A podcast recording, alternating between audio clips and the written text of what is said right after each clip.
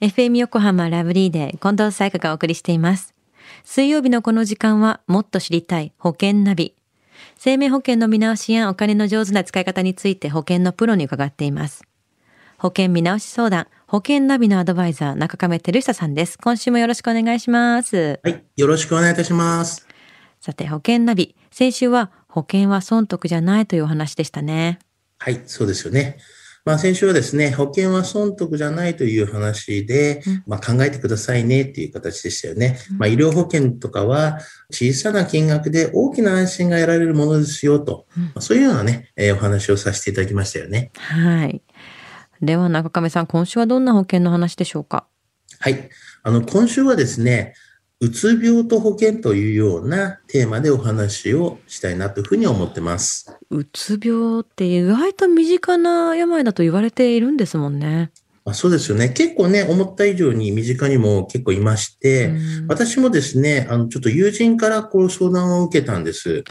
一昨年ですね、まあ、転職してコロナの状況になってしまって、会社の業務も芳しくなく、まあ、人間関係やテレワーク等の環境変化など変化に耐えられなくなったと。うんあの、あまりにも、まあ、おかしいので、妻に連れられてですね、まあ、心療内科に行くと。まあ、そしたらですね、うつ病と診断されたんですよね。はい。現在は薬をま処方してもらっているというような状況なんですけども、うん、ただこの友人ですね、子供はまあ昨年、まあ結婚もして独立したんですけれども、家や車のローンも残っておって、まだ、あの、働かないといけないっていうね、生活なんですけども、うん、まあ生活はできないと。でそこでね、私になんか教えてほしいんだけど、というところで、まあ、障害年金ってもらえるのみたいな、うん、まあ、給食や退職も含めてでね、迷っているよというような相談だったんですよね。えー、中亀さんはこのお友達にどうアドバイスされたんですか？はい。えー、病気のですね、療養のために会社を休んだ場合なんですけども、はい、最長で1年半、まあ、傷病手当金がまあ支給されるので、まあ、うつ病でね、休職することになった場合は、会社とかで言えば、まあ、総務部などを通してですね、加入している健康保険に傷病手当金の申請をしてみてくださいと。うんまあ、傷病手当金のですね、まあ、支給額、金額なんですけども、目安としてはですね、支給開始日前ですね、まあ、12ヶ月間のですね、平均標準報酬月額というのがありまして、まあ、その月額の3分の2というのがあるよというようなことのアドバイスをさせていただきました。うんこれは公的な健康保険のお話ですよね。あの、うつ病の場合っていうのは生命保険の給付金っていうのは下りるんですか？はい。あの、まあ、保険会社ではですね、それぞれ給付金を支払うための条件をまあ定めており、給付金がもらえるケースともらえないケースがあります。うんまあ、基本的にはですね、給付金がもらえないケースに該当しなければ、給付金を受け取ることができますので、うんうん、ここではですね、もらえないケースをちょっとね、説明したいなというふうに思います。はい、あの、給付金がね、もらえないケースは、まずはですね、告知義務違反により、まあ、契約解除となった場合とかですね、はい、他のまあ病気、まあ、疾病ですよね、怪我ですでにもう入院給付金をもらっているとか、まあ、その他にですね、うつ病で給付金をもらってから、まあ、一定期間経過後にですね、まだ継続して治療中である場合とかがありますよね。うん、なるほど。もらえないパターンはこういったものがあるんですね。新たに生命保険に加入する場合っていうのはどうなるんですか？はい。うつ病やですね、統合失調症と、まあ、診断されて治療を受けるという状態では、あれあの告知というね、プロセスがあるので、まあ、健康状態を書いていただくというような状況なんですけども、うんまあ、そういうのがあるので、一般の保険に新たに加入するっていうことは結構難しいと思いますね。うん、なるほどね。だって告知義務違反になっちゃうから隠して入ることもできないわけですしね、そんなこと、ね、そういうことになりますよね。うん。それでも何かに加入したいっていう時は、なんか方法ってあるんですか？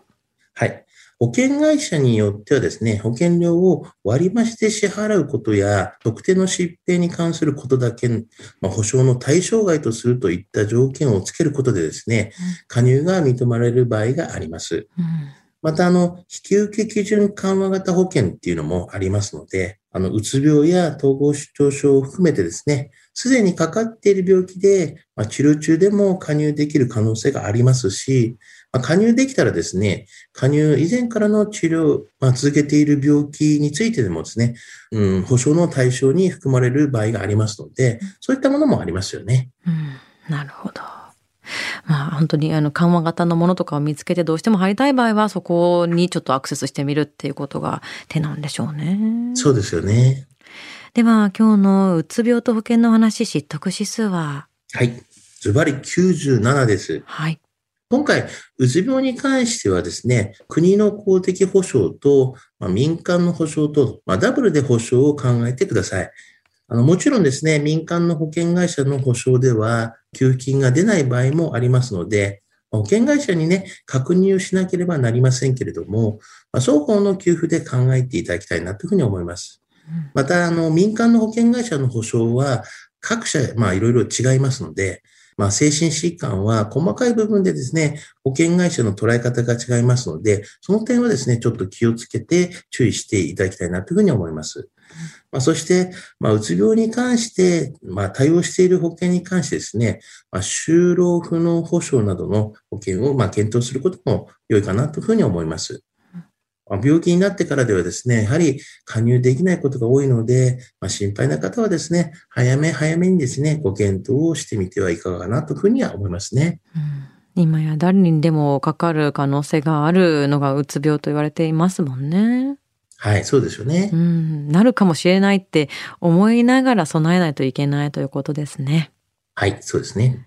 今日の保険の話を聞いて興味を持った方、まずは中亀さんに相談してみてはいかがでしょうか。詳しくは FM 横浜ラジオショッピング、保険ナビ、保険見直し相談に資料請求していただくか、直接株式会社中亀にお問い合わせください。無料で相談に乗っていただけます。インターネットで中亀と検索してください。資料などのお問い合わせは FM 横浜ラジオショッピングのウェブサイトや電話番号045-224-1230 045-224-1230までどうぞ。そして保険ナビは iTunes のポッドキャストでも聞くことができます。保険ナビで検索してください。もっと知りたい保険ナビ。保険見直し相談、保険ナビのアドバイザー、中亀照久さんでした。ありがとうございました。はい、ありがとうございました。